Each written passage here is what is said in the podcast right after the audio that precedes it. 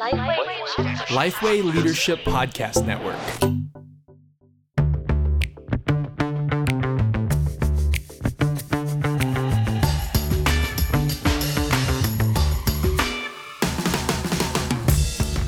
G'day, I'm Derek Hanna. And I'm Madeline Galea. Welcome to The One Thing, a podcast designed to give you one solid practical tip for gospel centered ministry every Monday. Maddie, let me put you on the spot. Uh, What are you reading at the moment? I'm reading What's Best Next. Matt Perman. Mm-hmm. Came out a few Yep, years ago. Yeah. yeah, it is. I'm a bit behind times. But uh, no, it's been helpful thinking about productivity, uh, but primarily thinking about how I can be glorifying God and, and doing good works for other people, seeking to love them, kind of through the lens of productivity. Uh, it's been a good challenge. I'd, yeah, not just to simply think about getting through tasks and being effective, but keeping uh, people at the forefront and God at the forefront of that. Have Yeah, you read can- it? Yeah, I have read it many years ago. Many years ago. Um, and I, I can't remember anything about I remember it being good. In fact, I think I read it with our, our staff team. Um, and uh, it was so good uh, that I've forgotten most of the things in there. But I do remember explaining some things. Anyway, look, people listening are not going to believe this, but listen to this segue. The next best thing we're going to do now is introduce our guests. That's amazing, isn't it? How'd you, oh, was getting cringe from the guests. That's awesome. Yeah. That's fantastic.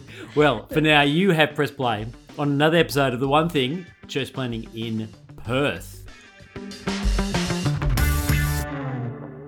They are still cringing. They look embarrassed to be here.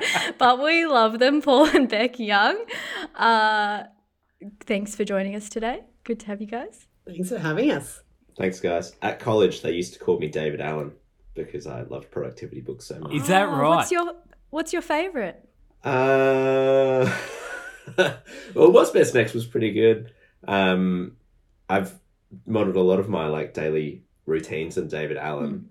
Um, but like, you know, reverse productivity now. I'm massively into like books which talk about how limited you are Hmm. and how time short you are. Yeah, it's just it's such a great refreshment after like thinking so hard about productivity for a long time. Well, I, I want to give a shout out and see. Have you read this book, The Atomic Habits book? I think I mentioned this on a previous podcast.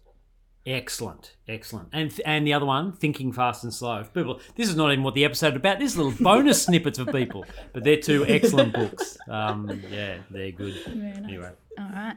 So Paul and Bec Young, you planted Providence Bayswater in March this year. Uh, can you tell us a bit about your city and your area? Um, so Bayswater's um, eight kilometres east of the city. Um, it's being gentrified. Um, there's about 15,000 people in the Bayswater suburb. Yeah, I reckon it's kind of hip and trendy. Maylands was uh, rated number three in best suburbs in the world uh, because of like how hipster it was, Which is I- next door. which is just right next door to us, which is also part of our field. That's about fifteen thousand. It's like a very kind of uh, gentrifying area where you expect to find great coffee. Yeah, cool little houses that have been refurbished on the inside but look really old school on the outside. It's a classic kind of village. Pete, you walk in you, to a coffee shop, you'll bump into someone you know. I reckon if I go down to the local cafe, I'll see half a dozen people from church. It's just Yeah. kind of like that. Hmm. Number three in the world. I've got to move. Uh, that's that's great. Derek's staying in Brisbane. Uh, what made you guys want to plant a church in the first place? So I like when I first became a Christian had all these massive questions. My family's a very smart family. I'm not as smart, so they had lots of questions for me. And uh, so I massively got into Tim Keller, and I just found he was someone who was wrestling with the same questions that I was kind of wrestling through, and found him really helpful. And you know, he has that whole thing about planting churches. And so I drank the Kool Aid on that, thought that planting churches was the only thing to do in life. And that's not going to sustain you for like 10 years, Hmm. but it did pique my interest a little bit. The thing that did sustain church planting was when we actually saw it happen together and we actually saw what church plants do. And is that they reach new people, they wake up sleepy Christians, they um, they grow faith in in young Christians as well. And seeing that all happen live it's pretty hard not to say I want to do just that as well if I'm the right person for it. So, w- can I ask what was the church that, that kind of fired your imagination? What were you a part of there? So we're part of Scots Church Sydney, um, which planted in the Sydney CBD 2018, Yeah, sounds about right. something like that.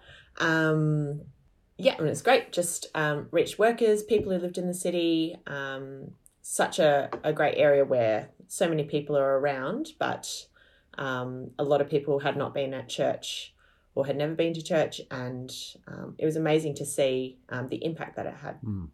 Yeah, so we were part of the launch team. That was led by Craig and Kathy Tucker. And we were during we were in college at the time and we joined their launch team and was part of that launch process. And so I got to see a church plant happen from like nothing to something and that you know, all the things that we heard about church plants along the way, particularly for Bec, who hates anything abstract, always wants concrete, Yeah. to actually see it happen with two church planted, like it's just an incredible experience. Yeah. And, and that's when we did a study a few years ago. That's one of the things we saw that uh, people who go on to plant churches, one of the things that has influenced them so significantly is being in a church plan. Um, um, so when you guys, when you went back from Sydney, which is where you studied and where you're at Scots Church with uh, Craig and Kathy in that launch team, you went back to Perth to work in Providence Church, which is um, where you've planted out of. What what model of church plant have you have you launched with this year out of Providence? I feel like it's kind of caught between two models. So in some sense, it feels kind of like a multi-site. In some ways, it feels kind of like a mother-daughter church plant. Um, how it looked is that they helped us form a team, and we gathered a team primarily from the Providence Network, and they sent us out with 28 adults, 19 kids uh, to to start this church plant in Bayswater. But we're very much still connected and part of the network, the Providence Network. So we'll never form like something else independent. Like we're very much part of those guys. So in some sense, we're kind of like multi-site because we're still connected, but very much mother-daughter in that we have lots of freedom and uh, permission to just contextualize ourselves to that area to reach it for the gospel. Uh, can you tell us about the vision uh, for your church? I think we're still um, refining. We started with a vision pre-launch, and um, I think we're still working on it. We've got um, we've got two main values that we want to go with, which is faith and courage. What are a few things that we can do well? We can't do everything as a church plant. Um, we want to be a church which is not for us, but for the people around us, the people who aren't here in church already. So, um, at the moment, we're trying to guide the church by thinking, what does it look like to have faith in our context? What does it look like to be courageous for the gospel? Um, and how can we uh, work together to do that to reach um, the people around us? Yeah, we, we do have a vision, and it's God's amazing grace for every person. And I'm pretty keen to work and refine that and make it more specific as time goes on. And that's something that we're looking at doing in 2022. But it's been interesting. Like I, I have listened to your recent Church Planting Australia podcast on on vision, and it has reminded me that that is something that we should work on and really refine. Um, but so far, those two guiding questions, which is straight from the Tuckers, actually, which like directly plagiarized that, and then those two values of faith and courage, and trying to think how they intersect in in key situations that we come across, has actually been really helpful for us so far. And I think simple, actionable for the team. They know what they're doing in each of these scenarios. That's really good. And uh, two, two, yeah, can I pick up two things in there? One is there's no shame in stealing from anyone else in this. There's always someone I reckon doing it better than me out there, and I want to find that person and steal it and see if I can kick the ball forward a little bit. The second thing is it's not as if you ever nail this stuff and you're done. It's an ongoing pro, and you don't want to wait. No, perfection is the is the enemy of progress in this. So you you work with what you've got at this point, and you know it's not quite right, but you just you are always moving it forward. I lo- I'm really excited to hear as well that those I like faith, uh, uh, faith and courage. They're the two, aren't they? Yeah, I, I love that's a really helpful framework to hear that they are shaping how you think, and yeah, that's that's the whole purpose of. It doesn't have to be perfect, but you want it to, to shape what you're doing. Yeah, it's good. Uh, biggest challenge, and it might be, you know, you might have different answers between the two of you. I think my biggest challenge is always wanting to know what things will look like, but things change all the time. So I'm a planner, um, and I'm not naturally a fast adapter, I think. So I, if once I get an idea in my head of what something looks like, I get really stressed if it doesn't eventuate. So trying to work that out and be happy to sit with that is one thing for me. Yeah. I thought you were going to say your biggest challenge is me. We we heard that on the anyway, list. Paul. We It's on the list. Very good. this sounds really self. I don't know what the term is. I can't come up with it right now. But I do feel like the biggest challenge has been like me or us. Like it's just, Hmm. I feel like constantly I'm at my desk and there's 30 things to do, 10 people to catch up with. And maybe I could do 10. In reality, I will probably do five of those things. And always feeling limited by what I can and can't do. Um, you know, I, I reflect on situations where members from the team have come up with great ideas or given feedback, and I think, ah, I shouldn't have reacted in that way or, or done this or done that. And I think I'm constantly reminded through the church plant that, you know, this is not all up to us and it's not all up to me. And if it was, that'd be horrible and it'd be a really bad church plant. Uh, but God has got this. Like He works through people like us all the time. That's how He does. That's how He runs His church. Is through weak and fallible people. Mm. And yeah, so I, I genuinely do mean that. Like I think the best thing that I can do on a on a day to day when I meet with people is to be faithful and calm, to keep our eyes on the big picture, to keep on pressing forward, loving people, preaching the gospel, and and that's actually like the best things that I can do.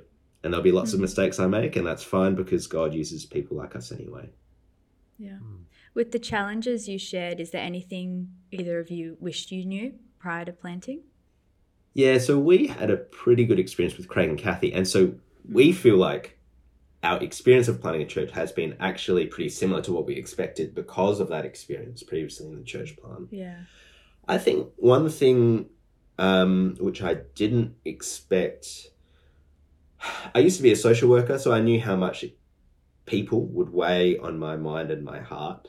But I reckon the church, you you really feel this weight of responsibility, particularly when you're taking that lead chair in a way that I wasn't, you know, at at City where I was just like a purpose kind of pastor.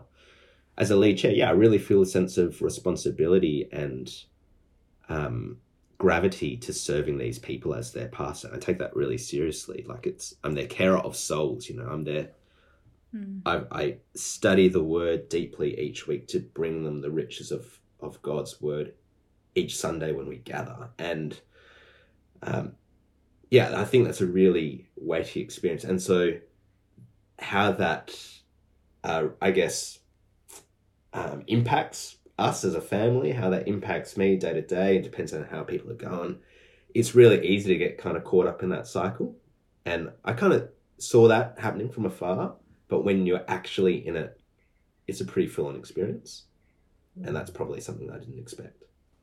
Yeah, I think I agree. Like, I think our experience um, seeing a church plant um, get off the ground before planting our own church has really prepared us well. And I think a lot of that is the openness that Craig and Kathy had in sharing the ups and downs and not pretending everything was fine all the time. Um, that was really helpful um, for me to see um, before we experienced it ourselves. I think probably I hadn't made the connection, I think, in terms of what I'd seen with Craig and Kathy and what um, we've experienced because we're different personalities to them. And so um, it's been lots of things where, in hindsight, I think, oh, of course I would have experienced things differently because I'm very different. Um, but it just took me a little while to work out um, that link that what I'd seen might not look the same for me. Yeah. Yeah. This is a long episode, so we've split it into two parts. Make sure you tune in to part two.